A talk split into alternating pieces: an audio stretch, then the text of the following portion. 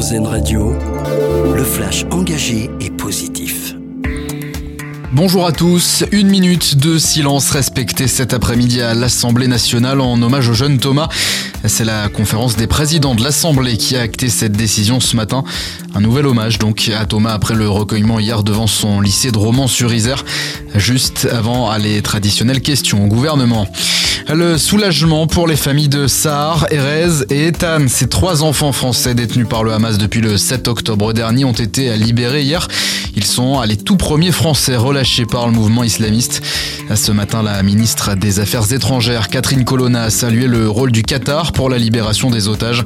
Alors qu'elle devait se terminer hier soir, la trêve entre Israël et le Hamas a été prolongée de deux jours supplémentaires.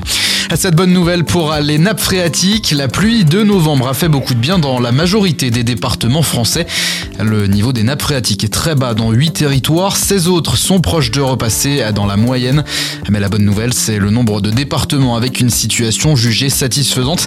Ça concerne une quarantaine d'entre eux. 27 territoires font même état d'un niveau très haut. Le moral des ménages s'améliore à l'approche des fêtes. Le dernier baromètre mensuel de l'INSEE enregistre une hausse de 3 points en novembre par rapport à septembre et octobre. Dans le détail, les Français semblent être plus optimistes sur l'évolution de leur situation financière et professionnelle. Et puis on termine avec notre dossier solution avec ces ustensiles éco-conçus afin de favoriser l'autonomie des enfants.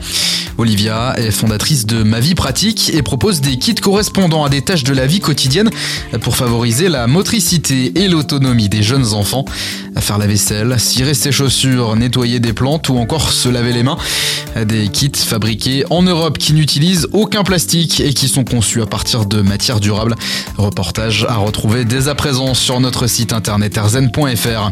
Voilà pour l'essentiel de l'actualité positive. Excellente journée sur Erzen Radio. Une autre vision de l'actualité. C'était le flash engagé et positif d'Erzen Radio.